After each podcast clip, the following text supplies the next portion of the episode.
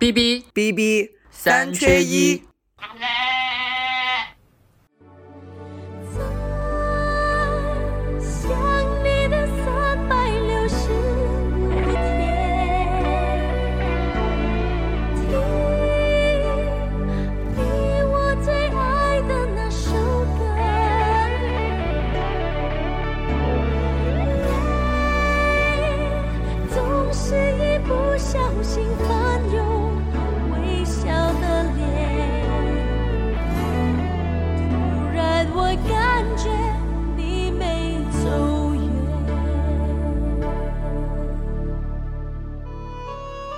大家好，欢迎收听 B B 三缺一，我是八筒。我是红中，我是东风，我是妖姬，好，今天我们四个人凑齐了，就没有三缺一了。但是呢，我们却是为了来怀念一个呃非常可惜、惋惜和叹息的一个缺失，那就是 Coco 李玟的离去。都说这个香港带三的这个年份哈是比较邪门的，因为从一九七三年开始算起啊，每十年只要逢三的年份，都会有一个巨星陨落。就是我们来算一下啊，一九七三年的时候是李小龙，嗯，然后一九八三年是傅生，这个傅生是一个非常有名的武打明星，他是那个珍妮的老公，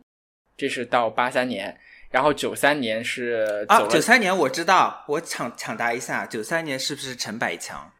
陈百强和黄家驹。哦，哦，答对一半，答对一半。九二年的时候，他出了一个意外，然后呢一直在医院，就是呃抢救了，反正那个整个治疗过程有一年多吧。他在九三年的时候正式确确认是脑死亡，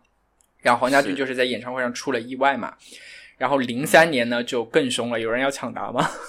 张国荣，张国荣，张国荣，对，就是零三年最终就是感觉好像特别特别凶，就是那一年就是梅艳芳和张国荣，然后一三年是有一个叫做陈喜怡的一个香港的一个歌手，然后是在二十六岁的时候也是出了车祸好像，但是我们谁都没有想到，就是在二零二三年的时候，就是被这个很凶的这一年带走的人居然是 Coco 李玟。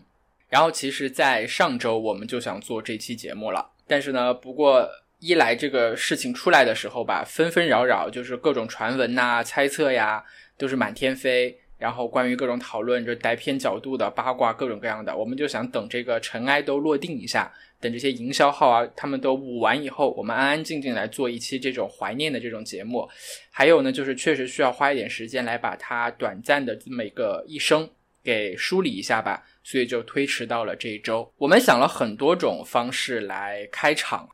但最后还是决定回归最初的美好吧。我们就先从我们各自对他的初印象开始。我觉得，因为每个人眼中的李玟肯定是不一样的，我们就挨个说。红中先说吧。嗯，我们接触是好像就是那个雪，我想想，就雪碧那个广告歌出火的那个年代吧。然后大家在听磁带，然后就正好有那种李玟热嘛。然后当时还有那种很多人都看盗版盗版 DVD 还 VCD，然后就可以发现李玟真的代表了一种那个年代很很潮流的一种东西。就比如像唱英文歌，会比较时髦的发型，会那种张咧大嘴笑，然后穿吊带，然后我觉得他引领了那个年代一种新的一种潮流，所以然后大家可能会觉得以前都可能喜欢的是那种比较邻家，或者是像我以前会喜欢孙燕姿那种感觉的，但李玟完全代表了另外一种风格，我觉得对我们那个年代的一种影响，就比较欧美范的一种感觉。嗯，那东风呢？我我我记忆中我。呃，第一次听到李玟的，就是我主动的，就是接触到李玟的歌，应该是在一张，就是那种当年有那种，就是每人一每人一首，可能当下特别火的一首歌的那种那种集锦的那种那种磁带。然后当时里面第一首歌就是《刀马旦》，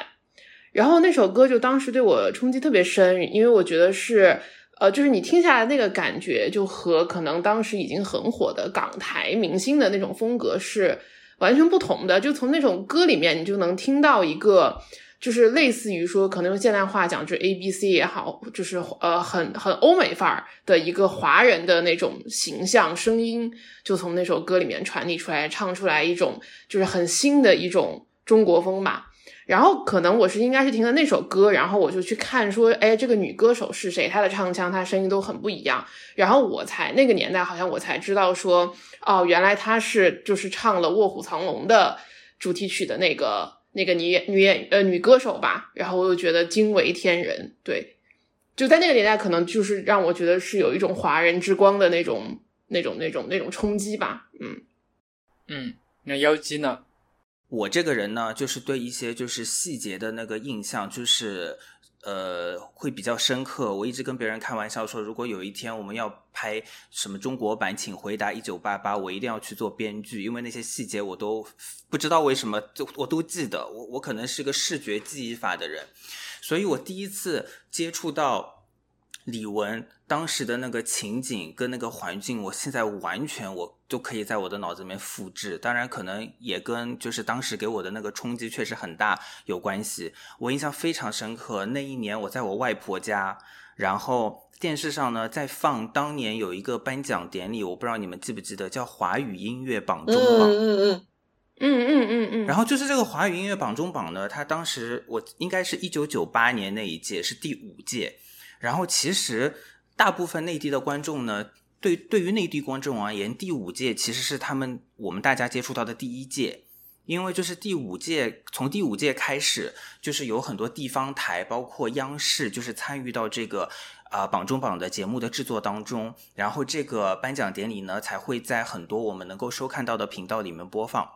然后华语音乐榜中榜呢，当然就是每年颁就是 Top 二十当年的 Top 二十的这个歌曲啊，然后当然就是因为你要把这二十个人还有一些其他的这个艺人都请过来，所以就是是一种非常精彩的百花齐放的大杂烩的一种感觉。然后当年也就是一九九八年那一届呢，李玟就是进入到了那个 Top 二十，然后当时他那首歌是滴答滴，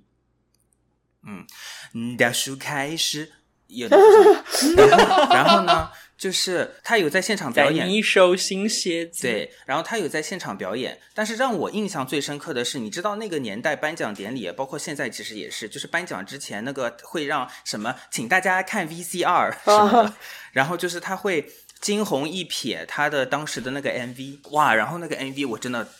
当时我我几岁，大概就是九岁十岁的那个样子。对我的那个冲击实在太大了，因为真的是从来没有看到过这样子的东西。首先就是这么一个女的，头发都是红的，然后就是像小龙人一样，你知道吗？然后在 在那个 MV 里面跳着跳着那种曼妙的舞步。然后我记得那个 MV 感觉像是某个欧洲，可能是佛罗伦萨还是哪里的一个什么古堡一样的那个感觉。然后呢，唱的歌是滴答滴，然后一直在那边重复滴答滴。然后我当时就觉得，说我其实当时以为 Coco 就是个外国人。我前几天还在跟那个巴童开玩笑，我看到这个 MV，我以为他是外国人，我以为这首歌就是滴答滴，一直在那边滴答滴，就是因为这个人呢中文不是很好，所以可能是 特别设计的，因为他就是只能唱这种简单的东西。但反正当时就给我呃留下了非常深刻的印象，还有包括那个李文这个文这个字，当时就想说这什么字啊？好像也也不是，你知道，好像也不是那么确定要怎么念。然后，然后就是知道这个人叫 Coco，然后就是印象很深刻，因为我感觉就是，我感觉这跟这个 Coco 的这个职业生涯给很多人带来的这种新鲜感跟好奇心是一脉相承的，因为他真的做了很多事情，让大家非常的。赞赏让大家非常的去愿意去欣赏它，其实很一个是很纯粹的一个原因，就是会让大家觉得这还能这样。所以就是如果用一个词的话，你的这个关键词就是冲击。然后红中的是开放，东风呢国际化，国际化对国际化。我就不说我第一次看就是对他的感觉吧，我就说我第一次看他真人，就是我在我我我看过他的演唱会。是一七年的时候在深圳，然后那个是他全球演唱会的第一站，他那个演唱会的名字叫十八。那个时候，但是那个时候他已经四十二岁了，在那个深圳的那个春茧体育中心吧，那个地方，哇操，那那一上来，那那那天晚上啊，那天晚上他他因为是首场嘛，然后他的很多亲朋好友都去了，然后在现场就看到她老公，那个时候两个人还还如胶似漆的，就刚结婚好像没多久，就还还有她老公。在她老公进场的时候，那下面的观众还欢呼、鼓掌什么的。然后那个李玟一上来，我操，就是那个劲歌热舞。她开场是那个改编版的那个滴答滴，然后就是穿着那个一个一个那种科技感的那种紧身衣，就在就在那儿跳，然后一路唱跳，就是不停的那个那个那个完全是劲歌热舞的那种一路唱跳，不带就一点都不带喘气的那个唱跳。但是她唱了大概四十多分钟，就下就下去了，换了一身仙女裙。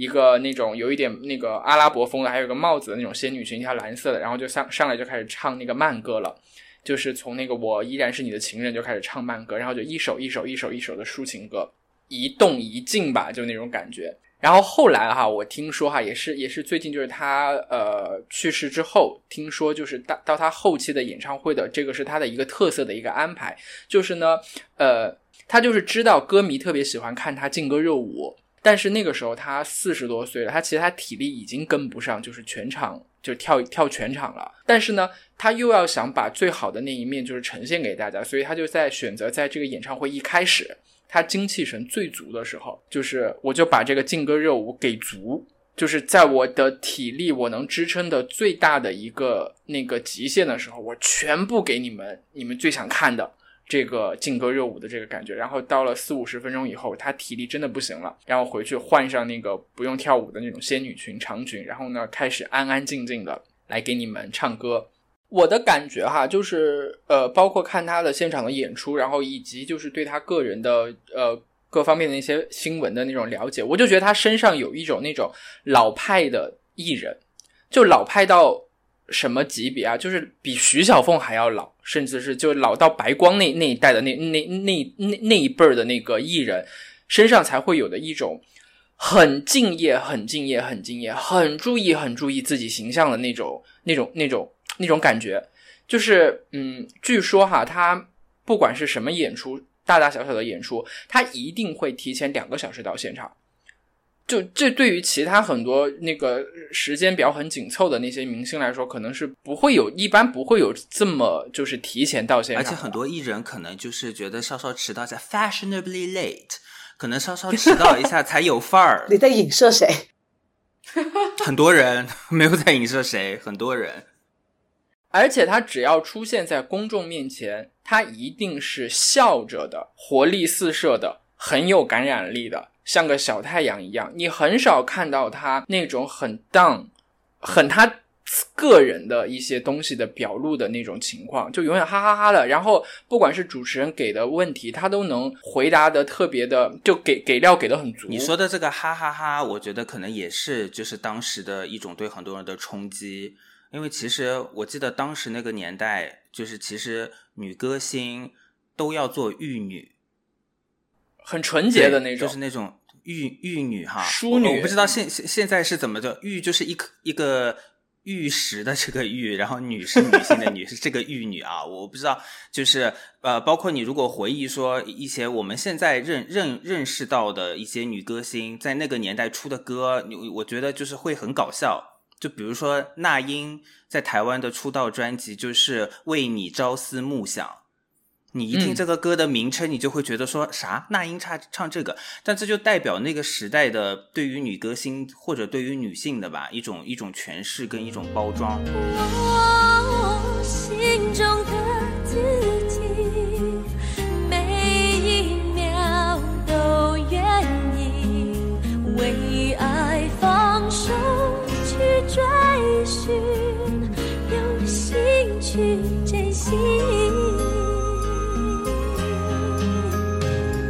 但是啊，我有我不知道为什么，我一直会觉得他让人有有一点距离感。你会你会觉得这样的人不够 real，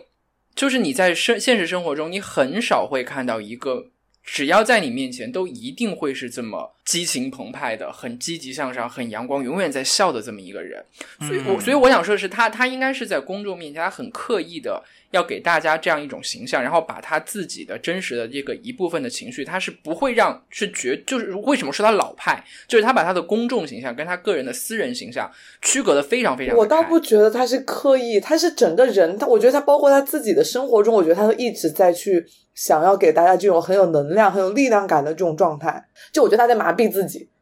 有点那种感觉，就是他觉得他应该是这样子，所以就一直就是就那种我告诉自己我就是这样，然后慢慢他就真的成这样，他都已经忘了自己真正内心那种脆弱或者什么时候的样子是什么一个状态了。就是我记得好像唯一一次他情绪失控或者做出了一些让我们觉得有点叛逆的事情，是因为是在那个《中国好声音》的时候，他做评委，然后就是网上有对有爆出来那个在现场拍的那个视频，就是他发怒怒斥那个呃黑幕，然后他表达了他的那个不同意之后，他还是很敬业的把节目录完，然后完全整个。配合了整个这个节目这一整季节目的这个录制，在这个节目的最后一集播完之后，他才在微博上把所有的跟这个节目相关的内容全部删除，嗯，表达这样一种割裂。我觉得那个是他做过的最不理文的而且我感觉他其实这种情绪的抒发的目的也不是为了自己。对，不是为了他自己，其实更像是因为，当然这个是我个人的揣测，他感觉更像是因为某一种对于规则的不公平，或者是对于某一些他认可的这个选手替他们就是鸣冤也好，或者替他们发声也好，是这样子的一个立场来去抒发自己的情绪，所以他其实针对的受益者其实也不是他个人，就像大家刚才之前啊。红中是说他，哎，是你的关键词是什么？比较外放，我用的是开放吧，我应该想说是外放，对，外放，然后国际化，然后冲击，就是我想说他就是可能会有点不太好听哈，就是可能是他有点硬，台湾话，然后就缺少了一点点就是所谓的松弛感。但我想说的就是会不会其实他的这种就是人你的你想要展现出来的一个形象，你的你认为对的行为模式。其实是和你的一些底层价值观是相勾连的。就比如说，他其实是因为形成了一套他认为对的这个价值观。这个对就包括，比如说，我觉得我要非常敬业，然后我要台前始终保持一个呃呃阳光积极，或者是说别人觉得我应该是这样的一个一个形象，我就要就既然大家都这么认可我了，我也觉得这是一个好东西，我就要 keep 住。然后所以就是说到。呃，他呃，这个东西放大到，比如说他呃，在参加这个节目做评委的时候，他发现有这样的事情，竟然没有人站出来说的时候，这个东西就很顺的就关联过去，他就觉得说，那我看不下去，我我要说，其实这个东西，我就觉得他整个这一套，就是怎么说，他给他自己建立了一套，就是我认为我应该成为这样的人的一个一个一个。呃，类似于人设的东西吧，就他认为说我应该这样，这样是对的，我一我就必须这样子，所以其实他可能就，嗯，怎么说，某种程度上把他自己作为人的一些脆弱，或者说是一些不积极、不正面的东西，就不断的都给都给压抑掉了。我觉得这一点很对，然后同时我觉得反呃，同时我觉得人可能也是有他的这个丰富性跟他的复杂性的，嗯啊，我觉得就是说。嗯，台前幕后，呃，自己到底真实的自己是什么？就又让我想到了李玟她唱的那个《花木兰》的主题曲《自己》。对，我觉得就是自己的这个命题，其实很多人一辈子都在 struggle，都在去都在去探索。所以这个人的复杂性跟这个丰富性，我觉得本身也是非常有意思的一点。然后我觉得这个也是让我觉得李玟非常有意思的一点，就是她自己本身的这个丰富性。和复杂性，因为我觉得其实大部分人对李玟的这个印象，路人粉可能就是觉得她是活泼开朗、快乐，然后她有这个电臀，然后她的这些个滴答滴、真情人、刀马旦这这些快歌，嗯，可是我觉得这首先确实是很适合她的，但我觉得很大程度上其实这也是一种商业的定位，因为包装，对，因为。确实，那个时候就是你现在想想，就是电臀还有谁？没有别人，而且他的电臀是 小 S 那个是国标，是恰恰恰，跟跟那个 Coco 的电臀还是有点不太一样。其实有一期《康熙来了》，就是他们俩还他们比过电臀啊，对他们比过电臀，然后就是 Coco 还一直就是表扬那个小 S 国标，说他自己不行，什么什么之类的。对，所以他也非常喜欢就是表扬别人，赞赏赞赏别人。然后，但是他的这个级别是可以跟 Ricky Martin 一起在舞台上电臀的电臀，我觉得就是到现在也没有这么这么你知道，就是这个这个地位如此之高的电臀。但是其实你如果回顾 Coco 这个人是怎么出道的，你就会发现说他其实一开始并不是这么样子的一个形象。My love. 还记得和你一起看着蓝天，我们曾对着星星许下心愿，在那座花园，充满了你我从前单纯的笑脸。那说到这儿，我们就就开始吧，就开始简单梳理一下他的那个生生平吧，然后再再来说他的音乐。我们先说他的生平哈，就李玟呢是一九七五年一月十七号出生在香港，但是如果按他的祖籍来算，他应该算是东北人，因为他的爸爸是哈哈尔滨人，他的爸爸是一个印尼华侨，但是呢在哈尔滨长大，然后他的妈妈是武汉人，然后他的爸爸跟妈妈是在北大读书的时候认识，然后呃有了感情，然后结婚的。李玟有一首歌呢叫做《不变的诺言》，是是李玟作曲的，但是听上去我觉得那首歌跟那个《Endless Love》特别像。我不知道谁 是怎么回事。Anyway，反正那首歌的 MV 拍的就是他爱情故事好像是爸爸妈妈的爱情故事。对，在里面演他妈妈的是马苏，然后他爸爸就跟他妈妈结婚了，然后两个人呢是先后生了两个女儿，就是大姐李秋玲，就是 Carol，然后二姐李思玲，也就是 Nancy。对 Nancy，然后在李玟出生之前呢，他爸爸感染肺炎就去世了，所以李李玟其实是遗腹子。然后当时呢，哦他妈妈怀着他就大着肚子，然后带着大姐和二姐一起去了香港。然后她是在香港出生的，在九、到了九岁的时候，是一起就三母女就一起移民美国，然后再到九三年，李玟回香港参加那个 TVB 的歌唱比赛出道。这个 TVB 的歌唱比赛，我觉得可以展开一下，因为真的非常的有意思。就是嗯这个跟我们前面说的，他对于这个艺人的准则，呃，是如何去理解的，有非常大的关系。九三年他嗯参加的这个 TVB 是新秀歌唱大赛，然后他其实那一年他是得了前三，他没有拿到第一名。然后呢，嗯这个比赛可能大家不一定那么了解，但是我觉得如果你去盘点、你去回顾，就是通过这个比赛获得好成绩而出道的人是一些谁，我觉得你大概就能对那个时代刚刚初出茅庐的李玟会有一个更准确的一个理解。首先，这个比赛第一届的冠军是梅艳芳，哦，就是那个《风的季节》嗯，没错。然后后面陆陆续续的啊，还拿过这个比赛冠军的有吕方、有张卫健、有杜德伟、有陈奕迅，这个是冠军。然后像李玟一样没有拿到冠军，进入到前三甲的有很多，也成了家喻户晓的大明星，甚至是巨星。这个里面就包括苏永康，有许许志安，然后有四大天王之一的黎明，然后有郑秀文，然后有杨千嬅。哇哦，嗯嗯，后后面呢，这个比赛就变成了一个全亚洲所有国家，包括内地也有。其实胡彦斌也是通过这个后面变成演变成了一个什么亚洲新星比赛，呃，出道的。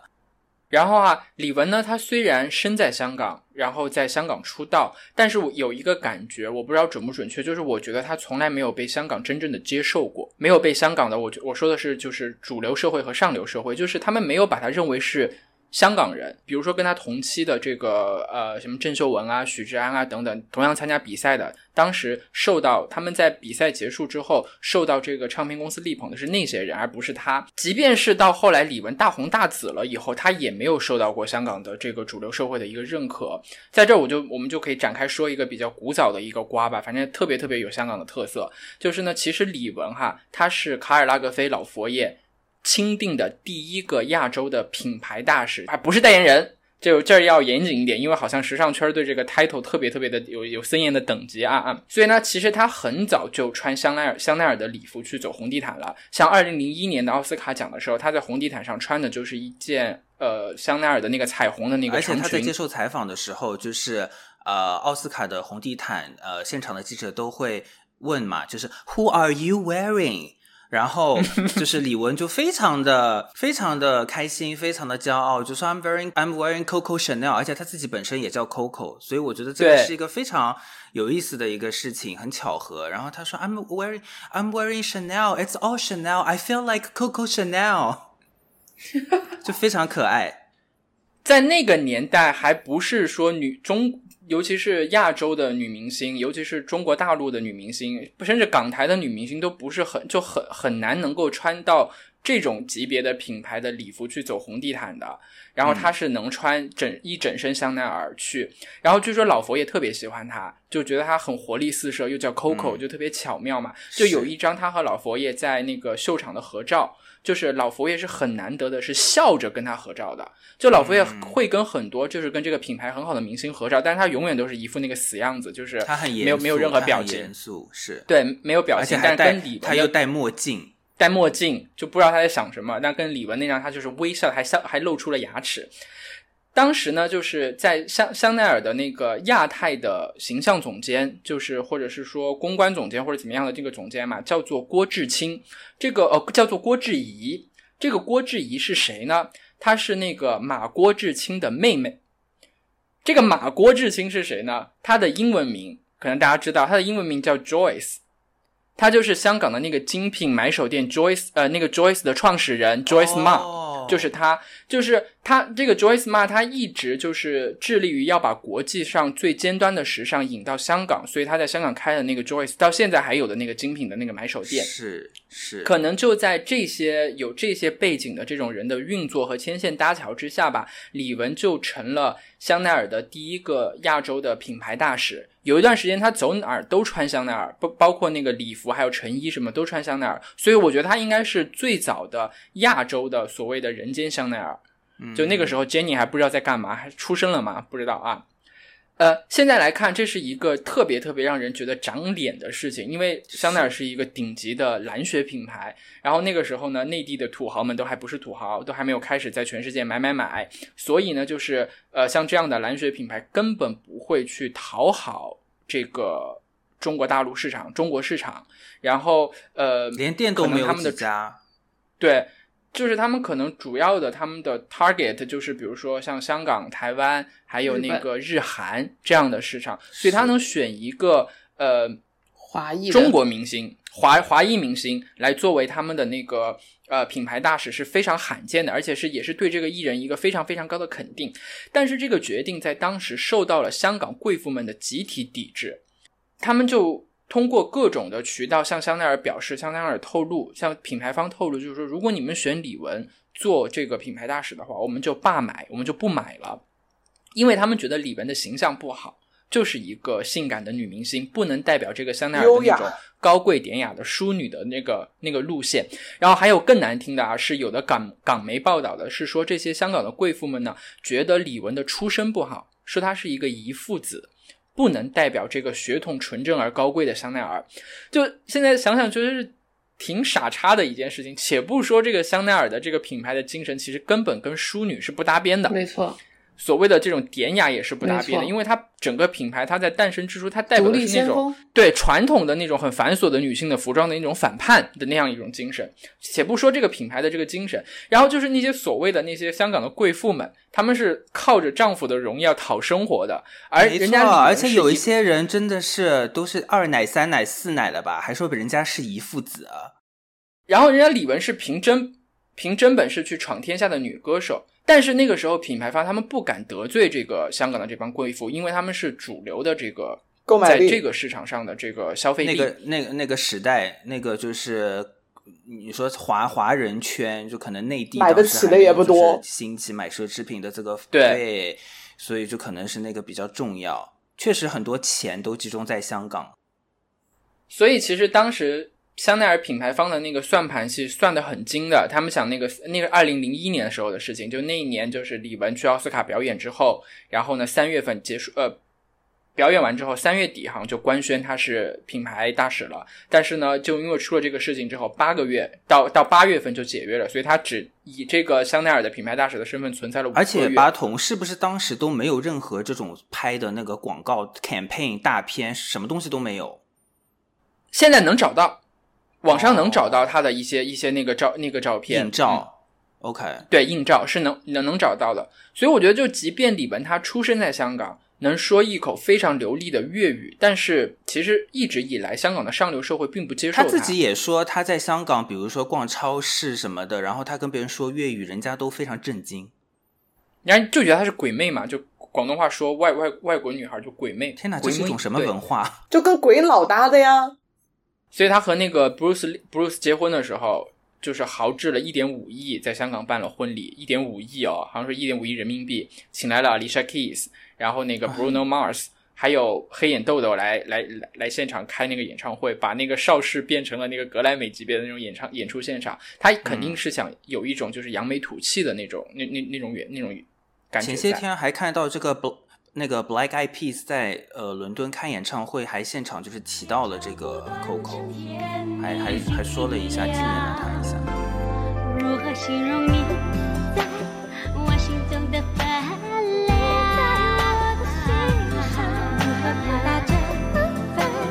特别的情感？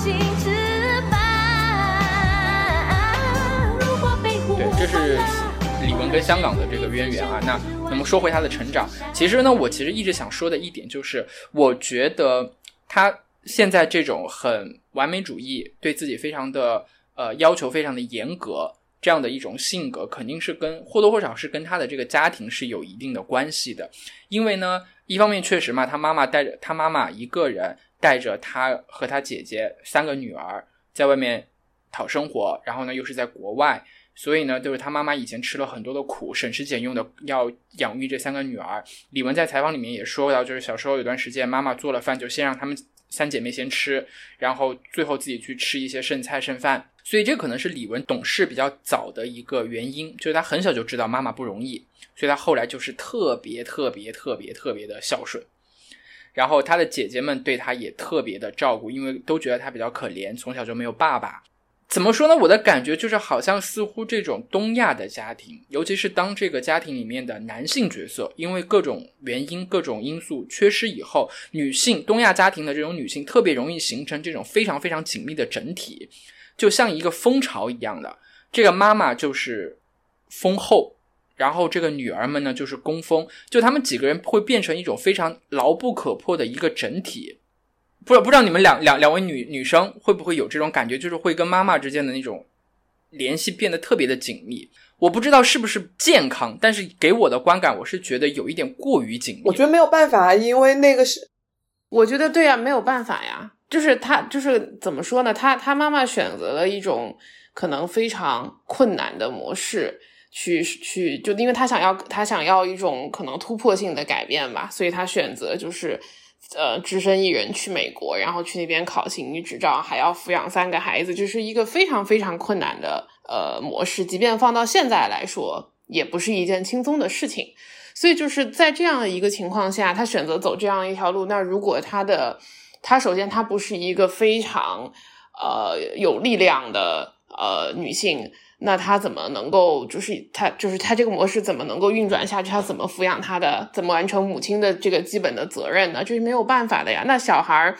就从小也没有父亲的这个介入，那他天然的就是会更依赖这个就是妈妈嘛。然后当看到妈妈是在这样的一个。就即便他妈妈就是可能我什么有苦我也不说，然后我也不会抱怨，但是你能感觉到，你肯定你是能就是能从他身上看到他的就是这种辛苦辛苦，对，那自然嗯孩子就会就在就是他他是没有就即便说这个氛围这个环境其实不是非常的呃对小孩的成长非常好，但是他是没有选择的，就是这个嗯环境导致了他们必然得非常紧密的，就是的的捆绑在一起，以及就会激发。就是可能亚洲人身上的一种，就是非常坚韧的韧性。嗯，特别是他们就一家人还在美国，就可能是自己就是是一个一开始甚至一生都有一些隔阂，都有一些陌生的这样子的一个嗯环境，都会那个时代都会认为自己或许无法成为社会的主流。虽然嗯就是李玟也说他们在 California，然后他们在啊、好像是在 San Francisco 那边，然后后来他他们读大，他后来读大学，反正他就跟什么黄立成、黄立行兄弟成了好朋友，然后因为他们就是他他就是他是他读大学是 U C UC 艾尔 Irvine，文，对对阿尔尔湾湾，对就是现现在成了就是所有那个中国码农都在的一个地方哈。呃，对，虽然就是他那个环境，我觉得对于他来说还是友善的，就是是相对来讲，就是西海岸还算是一个比较多元的环境，总比你去什么 Arkansas、Oklahoma 要好很多，Indiana，但是。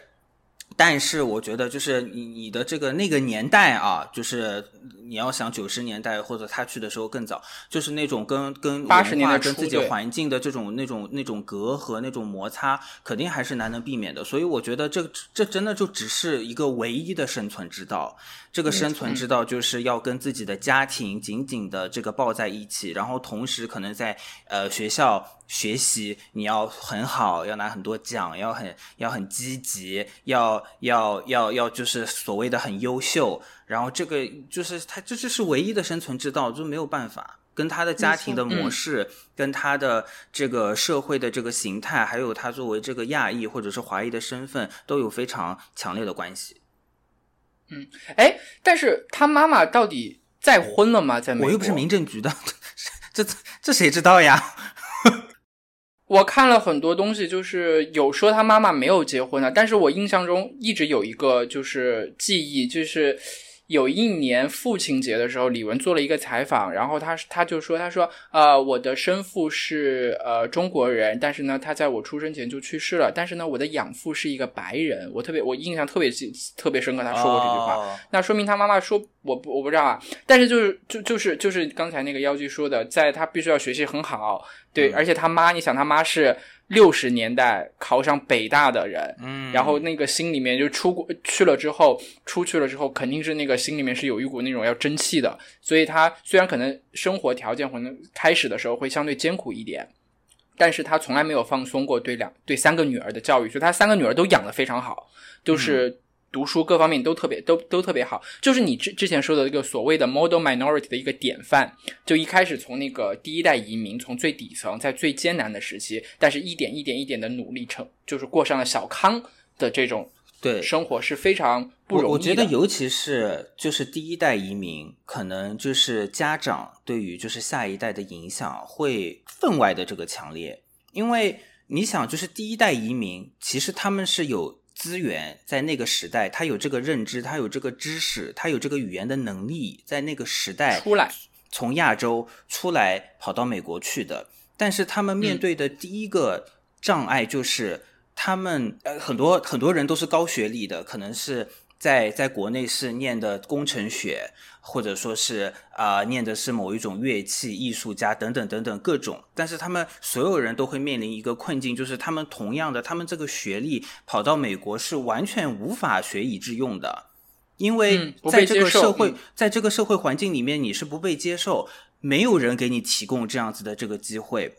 完了，这就是为什么有那么多中餐厅，这是一个唯一跟前面说的也有很很很很很大的这个关联，就是这就是唯一的一个你的生存之道，因为你的你的你的其他的优势特长都被抹灭了，你最后你能干嘛？做菜，开餐厅，对，所以在这样子的一个环境底下，就是第一代的移民他会特别特别的把自己可能未实现的一些东西。寄托在呃下一代身上，而且特别是在于说，他们其实同样同样的，如果他们当时选择没有出来，选择在他们本来那个环境，可能就能实现某一些东西，至少是跟他的兴趣、热情和专业相关的一些东西。可是这个东西跑到国外，跑到美国去，就一下子就被拿走了。所以，就是这一代人会特别特别的对自己的下一代有有提出更高的要求。其实。也可以说是有一点点不太健康，就是把自己的很多的这个未实现的一些梦想寄托在下一代身上。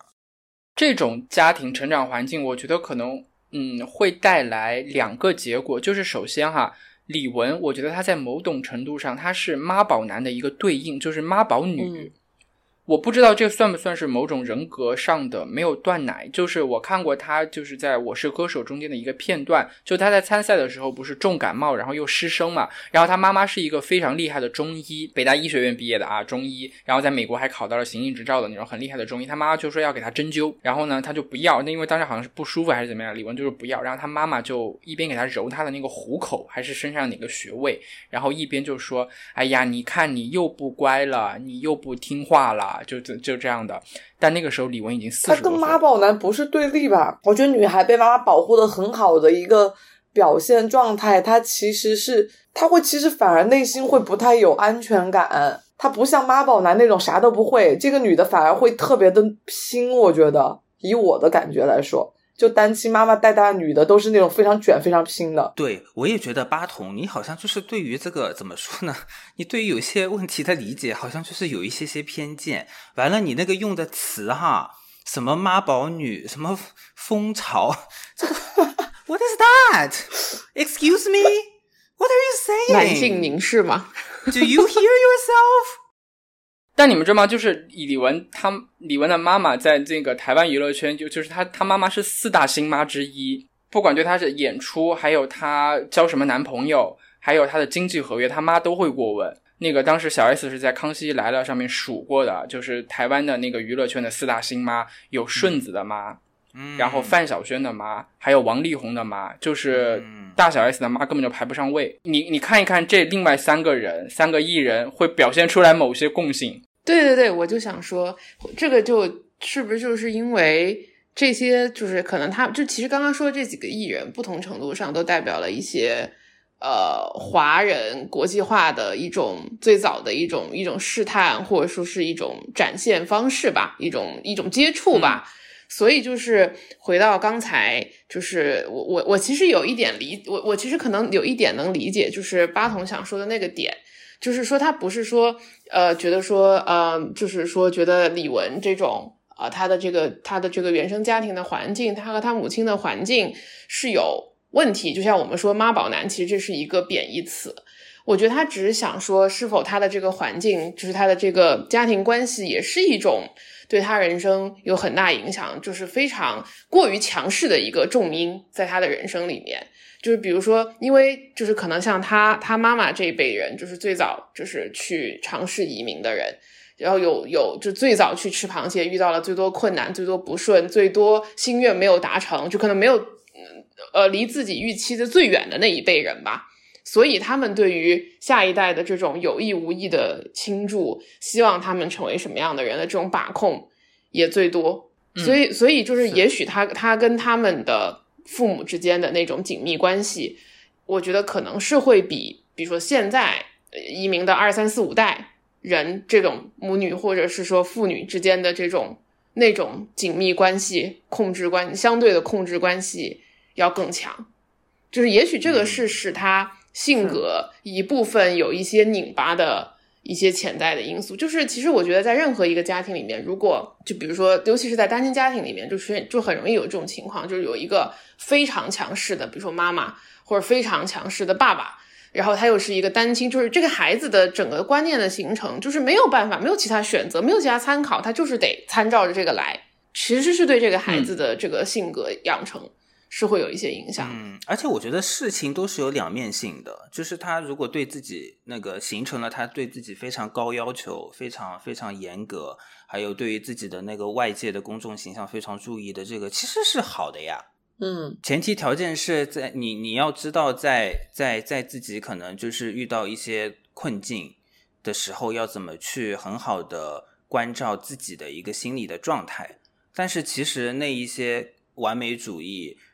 高要求，特别是对于一个艺人来讲，其实是好的。我们特别是现在的这个内娱，我们不是有太多这样子的人，而是我们没有太少了是没有没有这样的人还不是太少。而且现在内娱其实同样也是这样子的一个家庭作坊模式，这个工作室对吧？其实说白了嗯就是对外界有很多的很强烈的不信任，但是李玟至少。她的这个新妈，他这个妈宝也好，或者怎么样，人家妈妈没有做出那些内娱的妈妈们做出来的一些就是像某最近某顶流的妈妈做的那种事情。所以我觉得嗯就是事、事情都是有两面性。没错，他妈有一点比较好的是，就是呃，对他要求很严格。平时像他对他私生活的干预也其实蛮多的，因为是他说他在采访里面说过，呃，就是以前交男朋友，他妈都要过目，都要有他妈首肯。然后为什么他会嫁给那个乐玉明，嫁给 Bruce，就是因为他妈觉得那个 Bruce 很好啊。这个这个嗯不知道是没是是不是看走眼的是这个这种这种事情。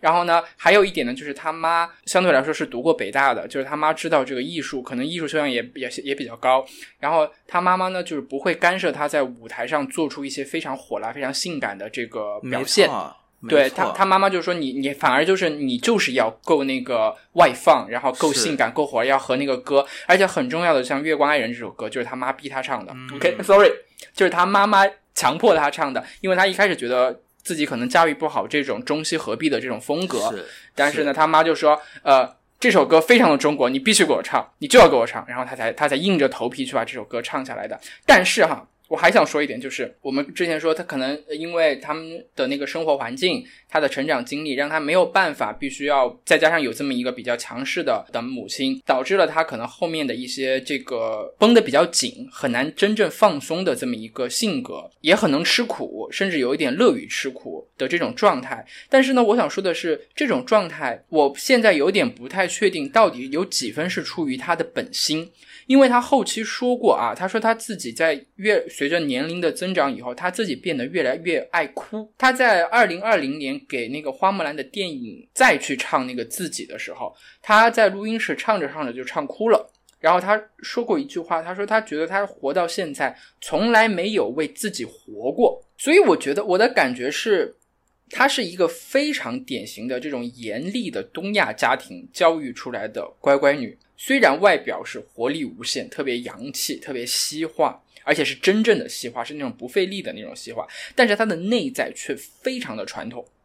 甚至有一点点委曲求全。我这一点我我同意，我也不同意吧，因为我觉得说，首先我觉得这个事情我们要对抑郁症有比较科学的理解。抑郁症它就是一种病，所以说我觉得你跟他的这个成长的环境，跟他那个成长的这个过程可能是有关联的。但是他就是得了抑郁症这种病，就是如果是同样的没有得抑郁症这种病的李玟，他可能不会产生这种我这辈子没有为我自己活过的想法。嗯所以其实这个我们要就是科学的去理解抑郁症这件事情，然后我们要把这个前因后果搞明白、分清楚。有一种可能性是，是这个他的那个成长，他的那个背景，他的呃，包括后后期的这个婚姻，都对他的整个人的心理状态有产生很大的影响，这是事实。但是他是因为这一辈子没有为自己活过，首先这是个事实吗？他是因为这个这个这个想法、这个理念而患上的抑郁症，还是因为他患上了抑郁症之后产生了这样加剧了他的这种想法。我觉得这个是我们要去，这个是我们要去科学看待的这个一个事情。所以很多人对于抑郁症患者，包括这个这种疾病的这个呃这个误解，其实就跟这个有关系。我觉得是一种就是前后的这个呃因果关系有一些颠倒式的理解，才造成嗯说很多这个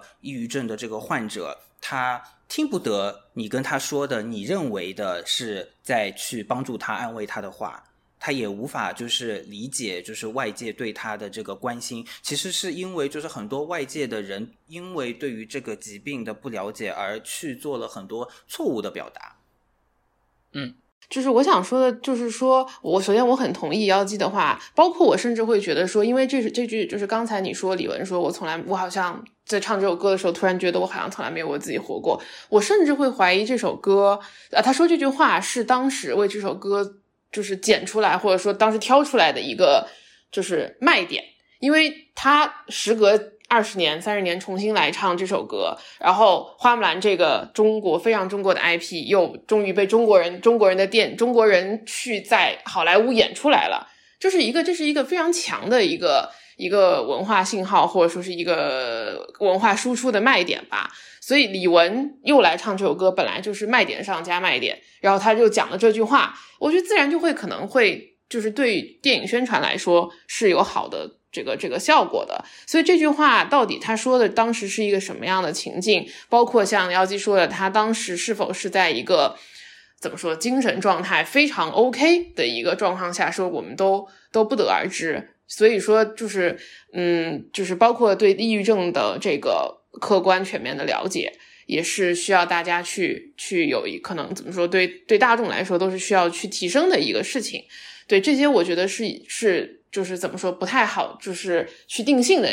定性说是否李玟的人生到到那个阶段的时候他已经就是好像活了活了四十多岁，突然觉得自己白活了，说说说直白点，可能不一定是这样的一个代表，但是我想说的是，李玟的人生确实从另一个方面讲，我们是可以窥探到。他作为一个一一一二代吧，这么说吧，一二代的人，他本来是香港人，但香港人其实主流的文化圈、娱乐圈不认为你跟我你是我们香港人，你身上看不到任何我们香港就是演艺圈那个年代的这种信号。然后华人就是大陆离他就更远了，我们都觉得，就像刚才最开始大家都说他他给我们的这种呃西化的这种冲击，你完全不会觉得他是大陆人，就就离我们非常远。所以其实他是，我觉得他比较妙的点，就是在他身上可以看到一二代那个年代一个又有趣，其实又有一些尴尬的这种这种存在，在他的生命对，在他的生命里面，这既是他的就是高光点、卖点、卖就是卖点，也是他一生我觉得无法冲破或者说无法再逾越的。一个高峰，就到他后面就是已经就是前两年上上那个《我是歌手》的时候，其实我们看到他还是这个样子，就她还是在四十多岁了，然后然后大家都还说哇，Coco 姐好好热情，好阳光，好能笑，好 diva，好能唱，好能跳，然后甚至把当年奥斯卡的裙子拿出来穿，又再唱一遍。其实她的人生就一直在这个这个最高光的困境里面卡住了。嗯哼，对，很很很有意思，就是其实。包括他的风格、他的音乐、他的这个最高的成就，其实就是定格在零一年前后的那段时期。然后在后面的话，他是在不断的在公众面前重复和强化他以前的一个形象。那说到这里吧，我们就再来说一下，从另外一个角度吧，来梳理总结一下他的音乐历程吧，好吧？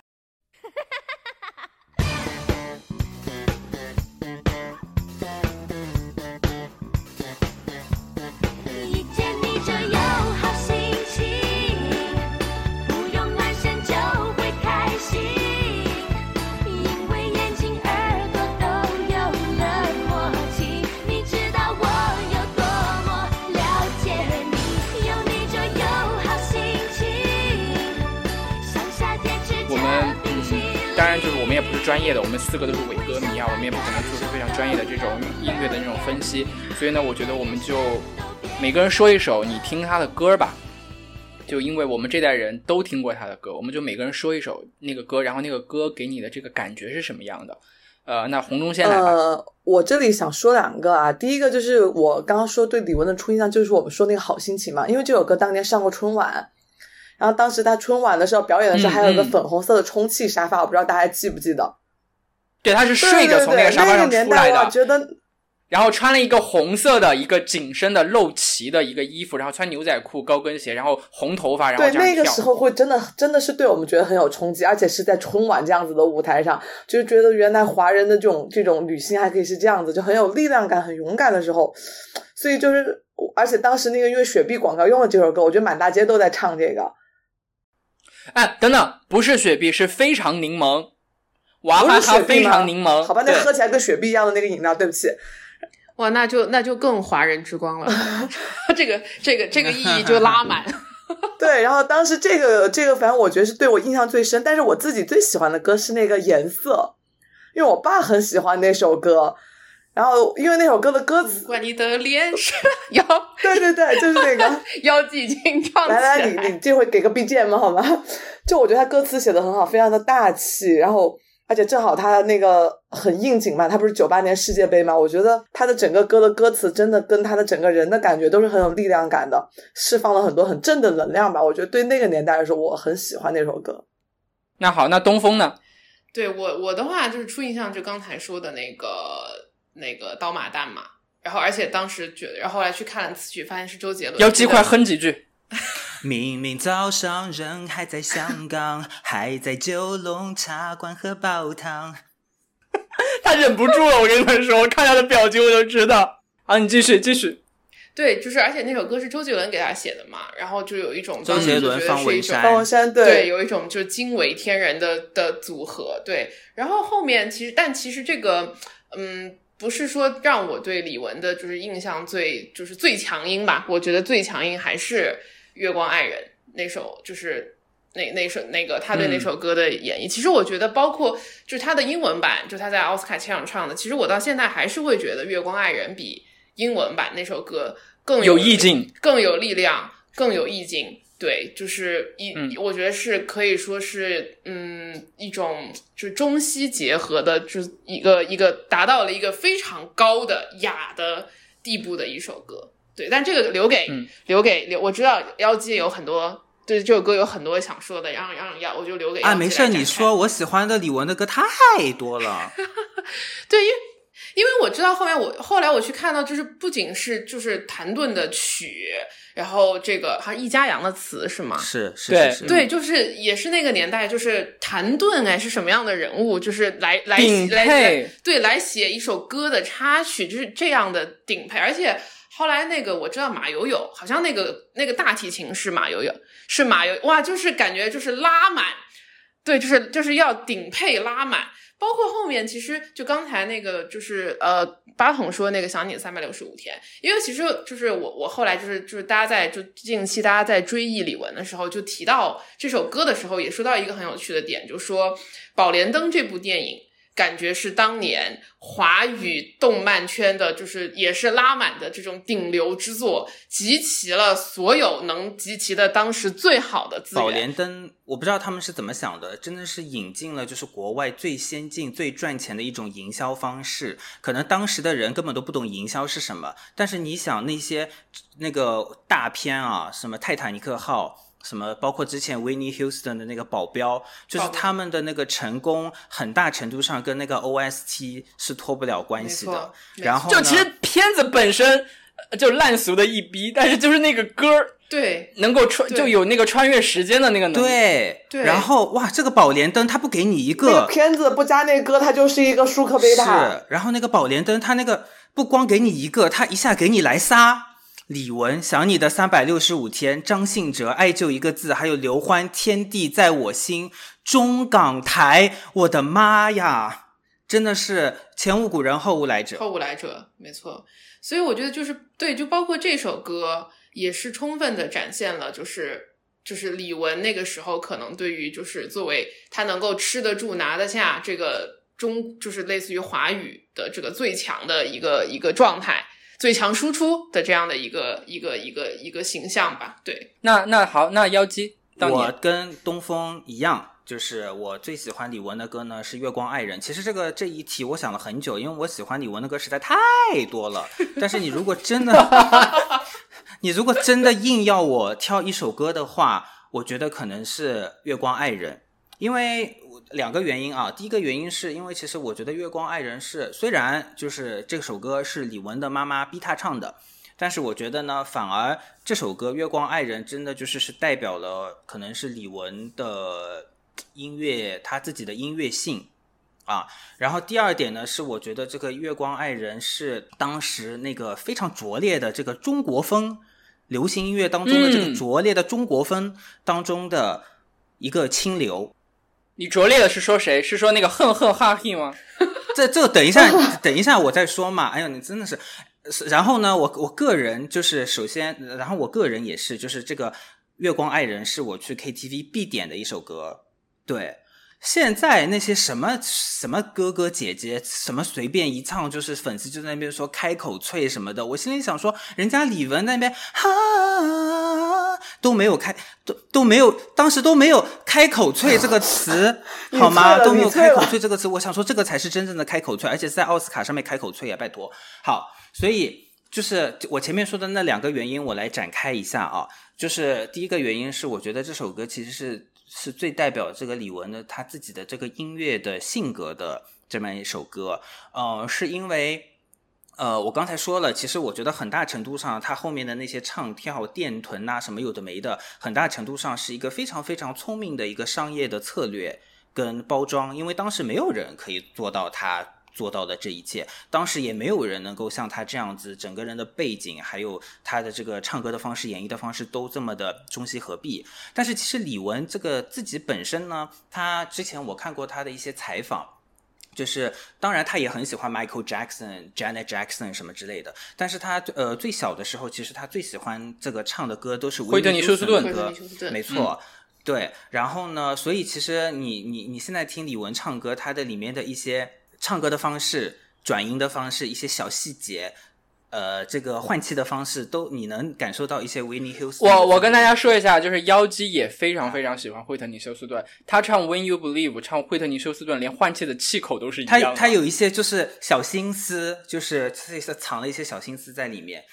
对，所以说呢，就是呃，我记得他有一次上《康熙来了》，就是他就说，呃，他小时候就喜欢听 Whitney Houston 的歌，然后就喜欢模仿他唱歌。他也在这个《康熙来了》上唱过《Run to You》。我我记得也是保镖的这个 OST 当中的一首歌、嗯嗯 I wanna run to you，这 些小细节。然后呢，就他就说有一次他在一个学校的安排的一个什么活动上，就是不知道怎么的，他们老师就听说，哎，Coco 是一个私底下爱唱歌的人，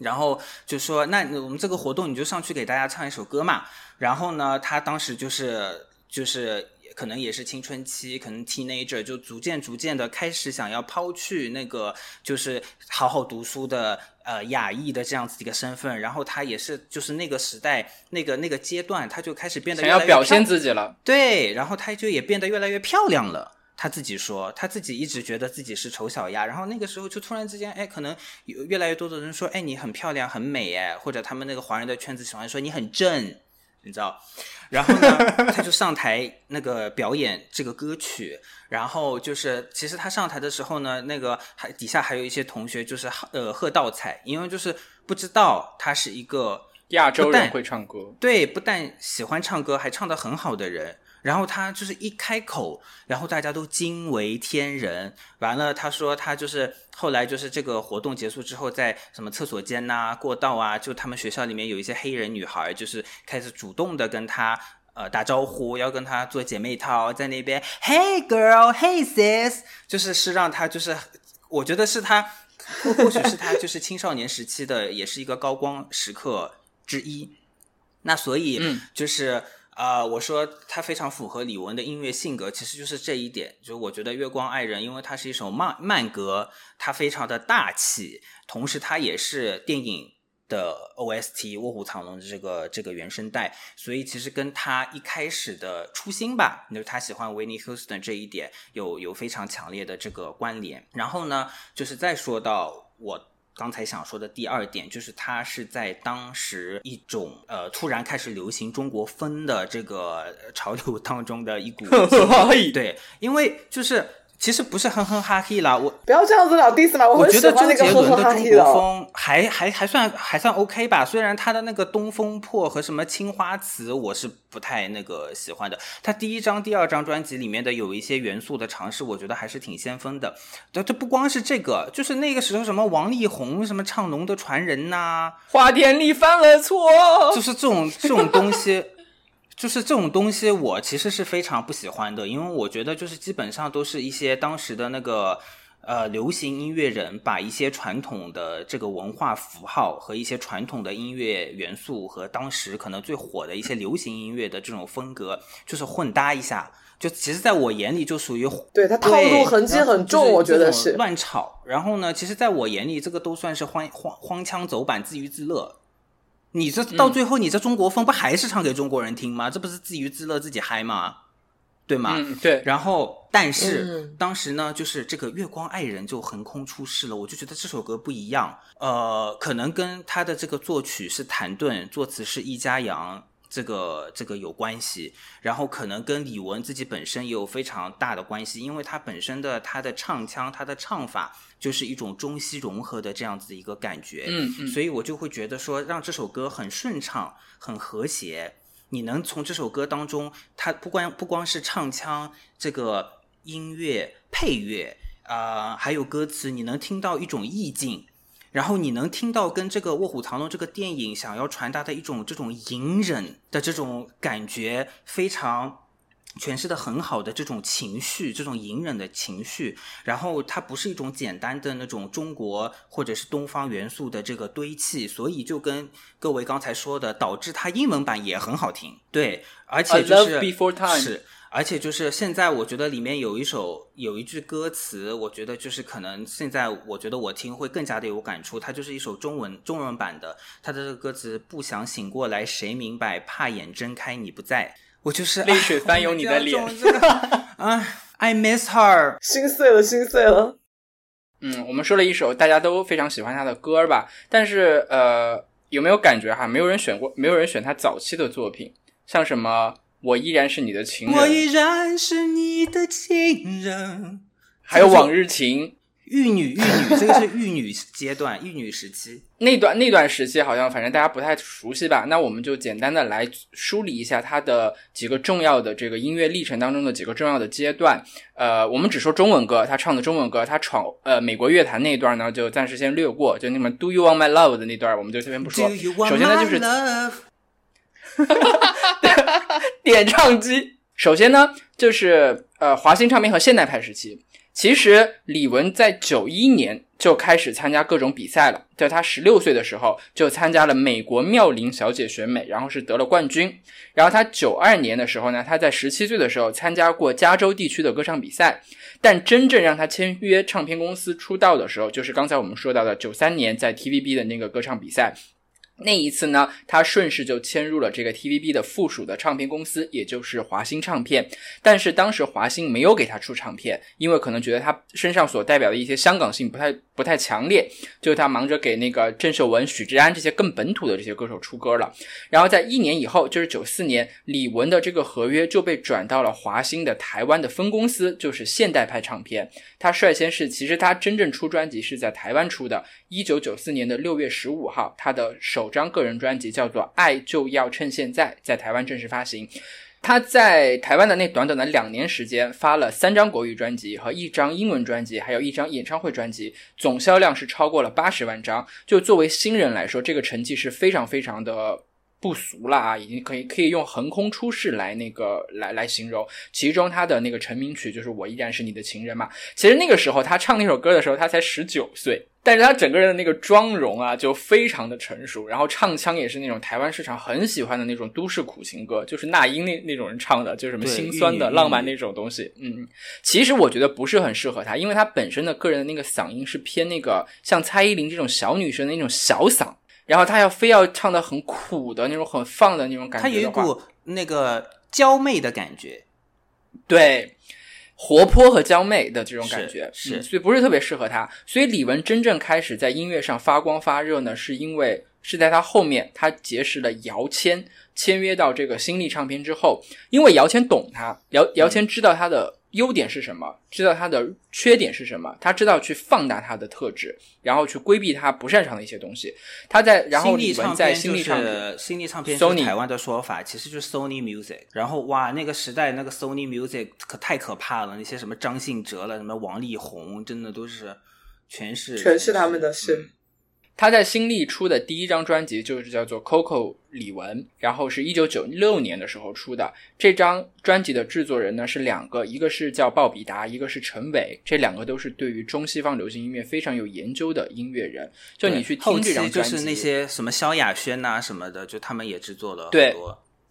像《往日情》这些歌就是出自出自这张专辑的。你去听这张专辑的话，你会感觉是有一种那种蓬勃而出的生命力，就是在在一个全新的一个时间点吧。无论是李玟他本人还是制作的团队，都是卯足了劲，使出了浑身的解数，就是要把最好的李玟展现给大家。这张专辑里面除了《往日情》之外呢，还有一首对唱的歌，叫做《他在睡前哭泣》，是李玟和柯以敏唱的。那他们的那个当时的说法是说，这首歌直到现在都可以被看作是华语女声对唱的天花板。当时姚谦对外吹牛逼说，这首歌堪比玛利亚·凯莉和席琳·迪翁。玛丽亚·凯莉跟席琳·迪翁又没有对唱过。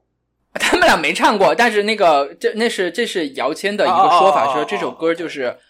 就是这首歌哈，就是李玟是那种很纯正的美式 R&B 的范儿。当时的柯以敏呢还没有飘，还在很认真的唱歌。然后柯以敏是正统的，柯以敏是正统的英国学院派训练出来的那那种唱法，就两个人那种对唱的那个那个力量感、那个张力是有一点 When You Believe 的那个范儿。这张专辑是李玟真正出圈的一张，她也凭借这张专辑第一次入围了金曲奖。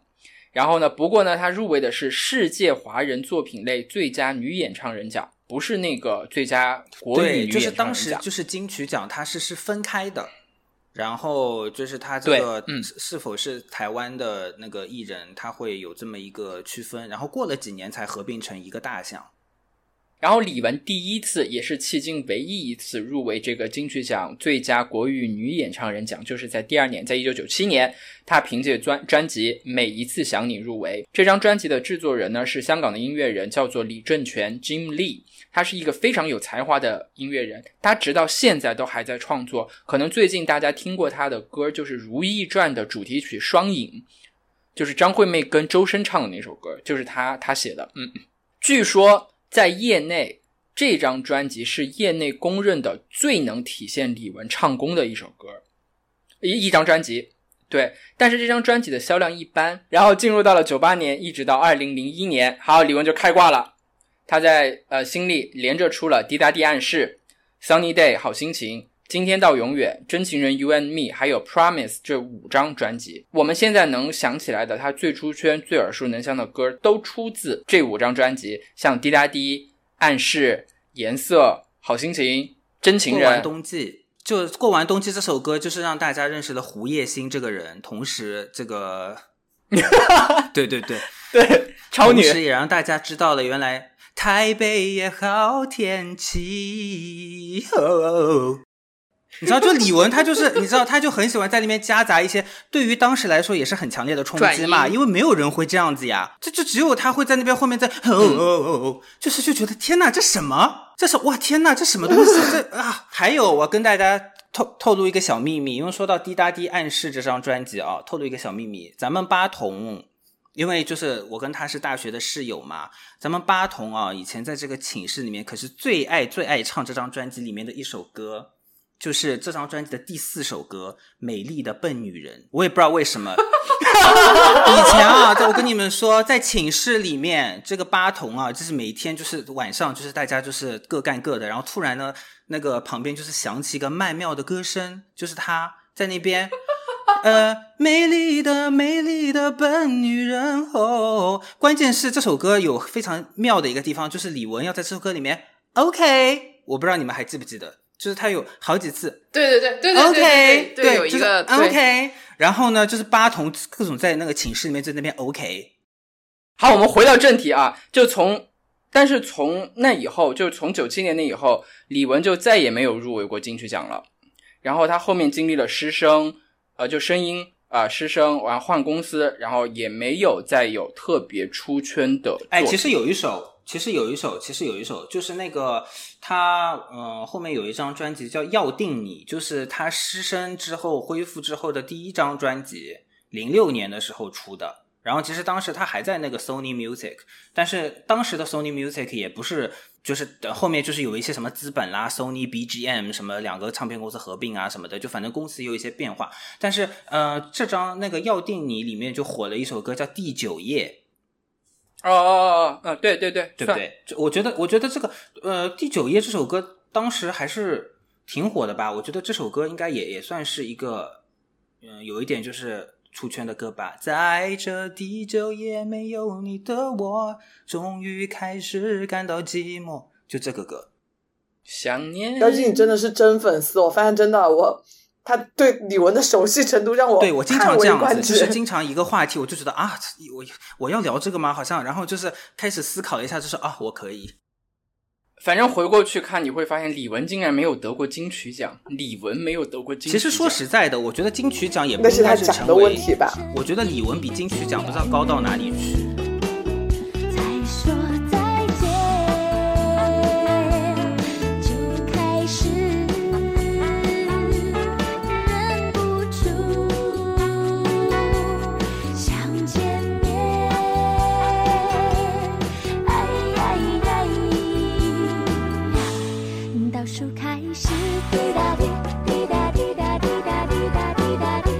我们我们那天我们那天就是我和妖姬聊起来的时候哈、就发现一个问题一个现象，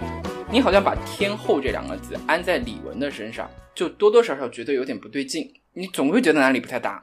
就你可以说天后王菲、天后张惠妹，然后亚洲天后孙燕姿，什么台湾天后蔡依林，但是呢，你说李玟天后，天后李玟，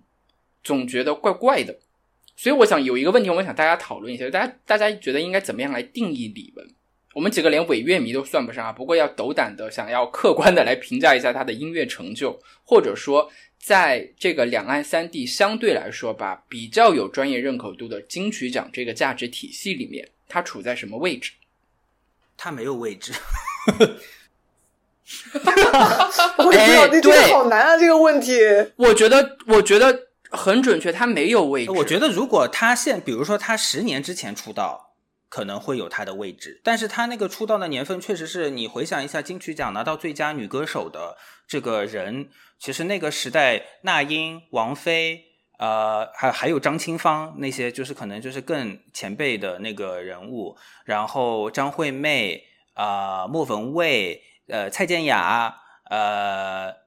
蔡依林、呃对，所以我就想说的就是，就是其实像蔡依林这一型的唱跳这个呃歌手，然后呢，就是呃可可能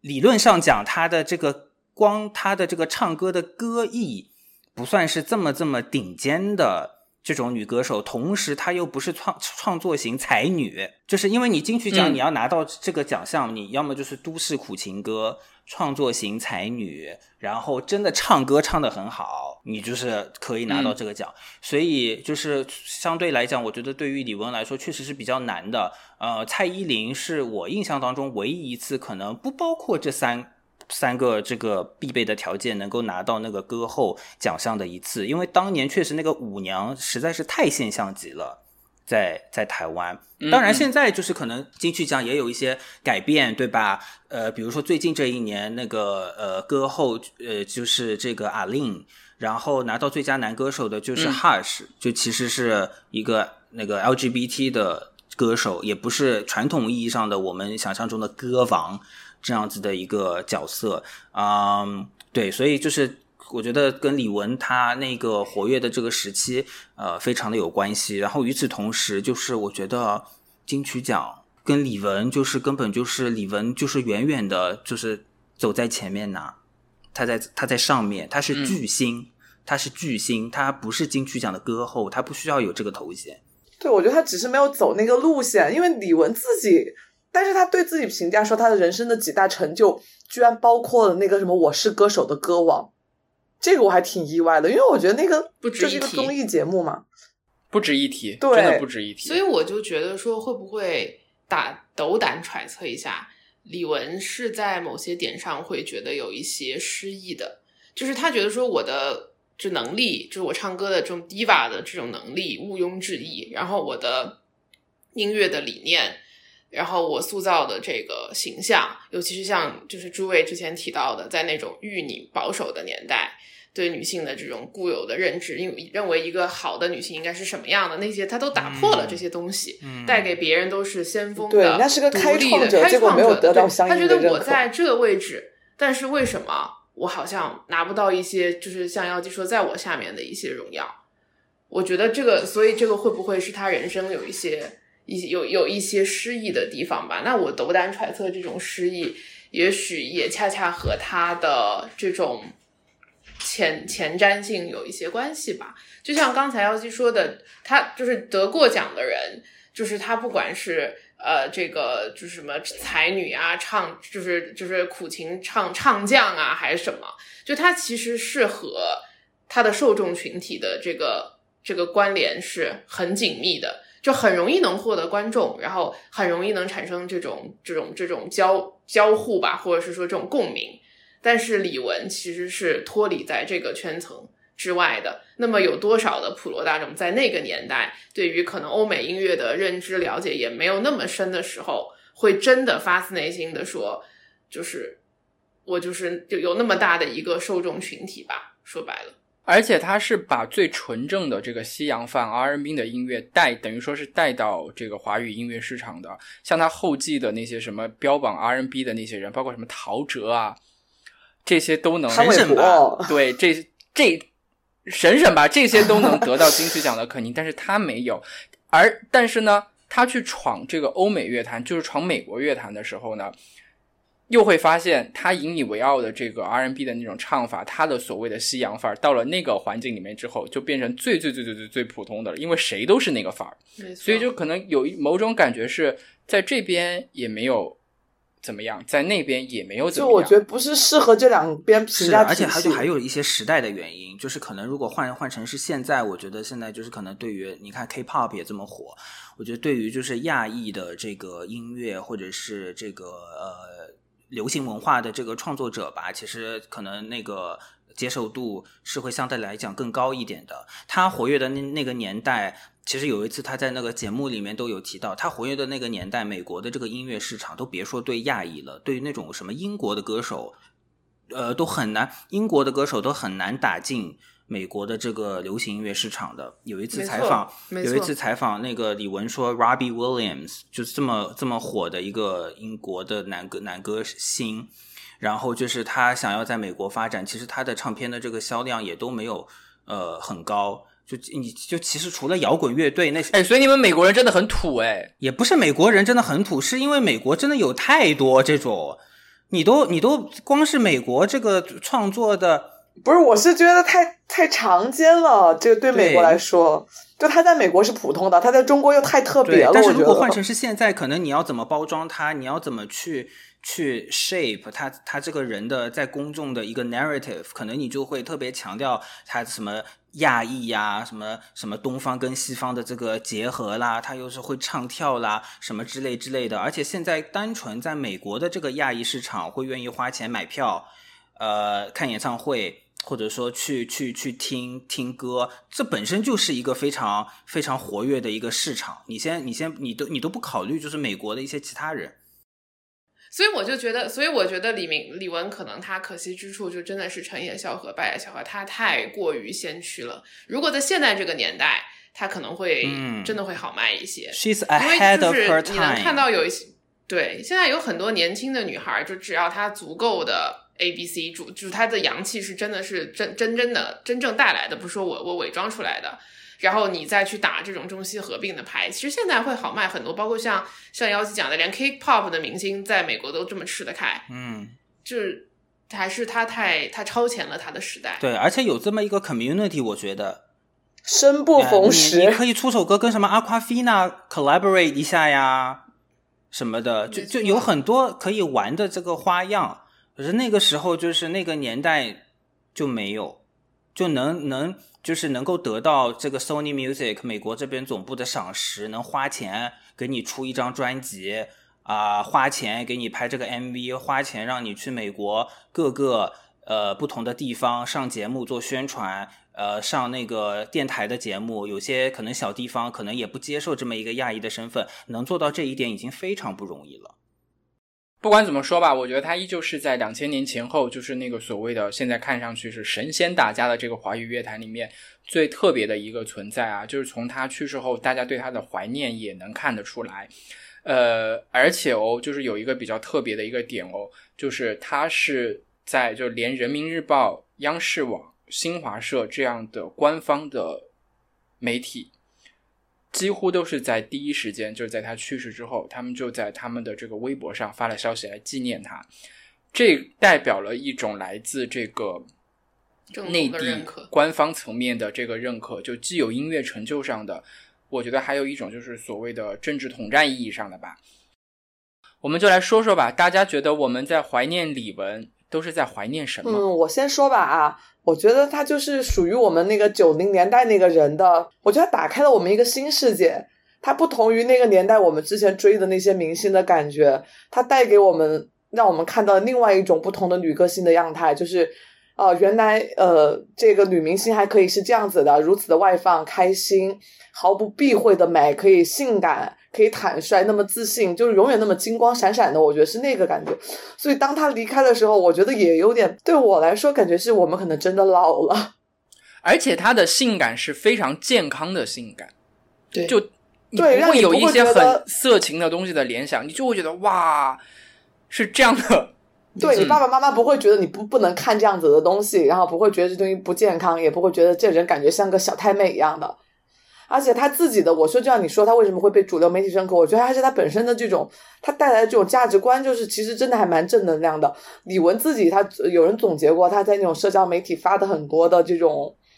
呃，常见的词汇，主要是包括什么能量啊、努力啊什么的。所以我觉得，就是他这种性格，也是就所有的官媒也是希望带给现代这一批什么比较躺平的年轻人的一些的。所以我觉得从这些角度来说，他都是一个很值得怀念和被纪念的巨星吧。嗯我觉得，呃，如果让我说的话，我会觉得是某一种时代之光的陨落吧，因为就是他身上不能被忽视的这种就是国际化的这种尝试。那现在回想起来，似乎也没有第二个人能跟他在，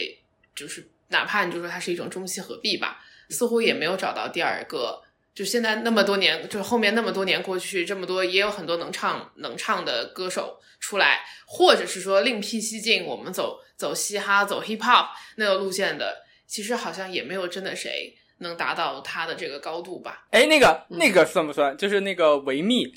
在上海的那在上海的那一次，然后张靓颖我觉得当然不算啊，张靓颖不会当然跳啊不算，跳了，她跳了，但是不是？我觉得这那那不算这个能唯一算能够接近一点的就那一段了不不不，我觉得不一样，因为我觉得他就比如说他的高光时刻，他去参加那那一届奥斯卡，他跟呃《卧虎藏龙》，那是在我如果我们讲大一点，是在这个世界对中国还是处于一种就是我看不上你的这样的，我没有觉得你很你很 OK 的时候，中国人站起来的一种非常主动的尝试，我给你看到说。中国的文化是这样子，我们能弄弄出很高级的这种这种东方的艺术是这样子，是一个就是我主动展示，然后并且西方说 OK，我我了解了，我我我我承认你是这样的一种状态。而你说后面，比如说像你刚刚提到的那个这个维密走秀，那个已经是中国已经就是经济快速成长起来之后，大家不能再忽视说中国这个市场，中国这个国家。然后外面说 OK，我要来挣你的钱哈，我要来拥抱你这个新成员也好，这个态度是已经完全转变的情况下，然后获得的一个机会，在上海为中国人、中国的消费者搞的这样的一个商业型的活动，而且那个年代其实维密已经是在走下坡路的一个情是况，，所以我我觉得是完全不能和，是完全没错，所以是完全不能和在那样的背景下能站到奥斯卡舞台上。或者说能去代表中国的李玟能达到的高度去去去比肩的，对，而且我觉得就是看待你的这个眼光，我觉得是不同的。就是前者，它是一种是真的是欣赏你的艺术，欣赏你的这个精神，欣赏你的文化当中的一些风韵，然后后面就是纯粹就是钱钱钱，而且就是越不成功的品牌，越不成功的品牌越要来赚你的钱，所以其实还是非常不同的。我觉得我怀念李玟，其实当然现在事实证明我也是他的歌迷啊、虽然我自己没有意识到。那个 就是呃，我觉得就是其实我是怀念，就是当时的，我觉得我们这一代人或者当时的人们，哎，我也不想听上去特别倚老卖老啊，但是我确实这么认为，是怀念一种代表当时人的一种，当时就是人的一种心境当中的一种好奇心和一种求知欲。说白了就是就跟我之前说的一样，李玟给我们大家带来了很多冲击，然后那个时代的大家呢，反而对这些冲击是怀有一种特别愿意去呃接受、拥抱和去互动的这样子的一个一个一个呃心态和一个状态。我觉得这个是我呃很怀念的一种心情，很怀念的一种态度，对。而且我觉得，我不知道这是不是倚老卖老。我觉得就是说，嗯，现在的歌真的很难听，所以我我我不知道，就是是不是，我我我主要说的是华语哈，因为就是哎呀，有的人也觉得 K-pop 难听，但我也挺爱听 K-pop 的。但现在就是华语的歌，真的我觉得没有什么特别好听的，所以我在想说，是不是在大家就是怀念李玟的这个同时，是不是或许如果这个非常让人悲伤的这个事情能够有些什么积极的意义的话，是不是能够让一些人创作者也好，听歌的人也好，能够就是意识到说，嗯，好像我们需要一些好听的歌了。因为我在想，我在想这个事情是就是这种代沟吗？我觉得想想好像也不是。就是我觉得我们小时候，就是爸妈可能一直在听邓丽君，当时也是一个资源非常匮乏的这个时代，好像除了邓丽君之外，也没有什么别的人了。嗯，虽然小时候也觉得，就是这个歌有那么一点点土，但说实在的，现在到这个年纪，有时候也会拿邓丽君、什么蔡琴啊，呃，呃，这个那那一代的人的这个歌拿出来听。那我觉得这个是我们的。前辈留给我们的东西，留给我们的一种音乐的，或者是说文化的一种传承也好，继承也好。然后我在想说，可能我们会把周杰伦啊、张惠妹、王菲这样子的，包括 Coco 这样子代表一个时代的他们的这个歌曲、音乐和舞台的魅魅力，可能留到下一代。那我就在想说，那现在这一代或者是下一代是什么呢？我就找不到这个答案，因为你轻轻一个吻，我我的 star。Oh my god！OK，因为我也在跟朋友讨论这个事情，然后有时候可能就也也也有朋友会说，哎，那是因为你老了。然后我觉得可能也是，但与此同时，我看看那些 QQ 音乐、什么网易云音乐的那个什么歌曲的这个排名，那些什么周杰伦什么的，他老在前前十、前二十。我觉得好像确实是体现了一些音乐创作，或者是整个那个音乐工业的华语音乐工业的一些问题吧。所以我想说，如果这个事情能有什么积极意义的话，我我希望就是能够让更多的人，或者是甚至是年轻人，没有不是出生在那个或者是活跃在那个时代的人，听一听李玟的歌，听一听那个时候的流行音乐百花齐放的状态。每张专辑都有很好听的一到三首主打歌，每一年都有起码有十首让大家传唱的歌，我觉得这是一种很幸福的感觉。总之，我觉得我们现在大家要做的事情就是去听李玟的歌，你没听过你去听，喜欢他的怀念他，呃，然后让这个事情顺理成章的往后发展吧。看我们是倚老卖老也好，还是我们或许有一点。触及到了真理也好，随便。对你去看了之后，你们才会发现，现在去鼓吹什么神级现场、最佳舞台怎么怎么的，就是没见过世面。因为我一直在不停的在说这句话，就是你看了李玟在奥斯卡的表演，人那个时候人家才二十四到二十五岁，就是现在连王一博都二十六岁了。现在的这些所谓的流量的这些明星们，谁能有那个本事在现场唱成那样子？那个台风、那个表现、那种。那个感染力，那个所谓的舞台的感染力，谁能有人能够做到那个份儿上？没有。所以你们现在的，我想说，不管你们爱不爱听，就是没见过世面。但是那个还好，就是那个视频是留下来了的，你们可以去看，大家可以去看，可以去见见世面，开开眼界，好吧？我们今天说了很多，呃，关于李玟这个人，关于他的音乐。更多的是关于它带给我们的那些精彩的瞬间，还有那种情绪上的、眼界上的冲击。呃，另外呢，我觉得它是最特别的一点吧，是我们这代人在青春期的时候，它带来了一种非常健康的、非常开放的、非常理性的一种姿态，就是什么是真正的东西合璧，怎么样去拥抱外面的一个世界。它是很独特的一个范本，这也是为什么我觉得这是所谓的两岸三地和官方的民、官方和民间都在很积极的去怀念它。我不想用纪念这个词，因为纪念这个词感觉是。稍微严肃了一点，伤感了一点，我觉得是去怀念他的这么一个原因。另外呢，就是李玟的葬礼会在七月三十一号，呃，在香港北角的殡仪馆举行。然后那天晚上的六点钟开始呢，会开放那个给公众拜祭。我决也我也决定呢，就到时候会去吊唁一下，去献束花吧。之后呢，我们也会录一期加更，就是把他那个现场的那个情况跟大家一起分享。感谢大家一起听我们在这里讲李玟，怀念李玟。感谢大家收听。然后呢。呃，欢迎大家去点赞、转发、订阅我们的节目。你也可以在网易云音乐、QQ 音乐、喜马拉雅、还有苹果播客、Spotify 以及谷歌播客等平台找到我们。谢谢大家，谢谢大谢谢大家。过完这个冬季，拜拜。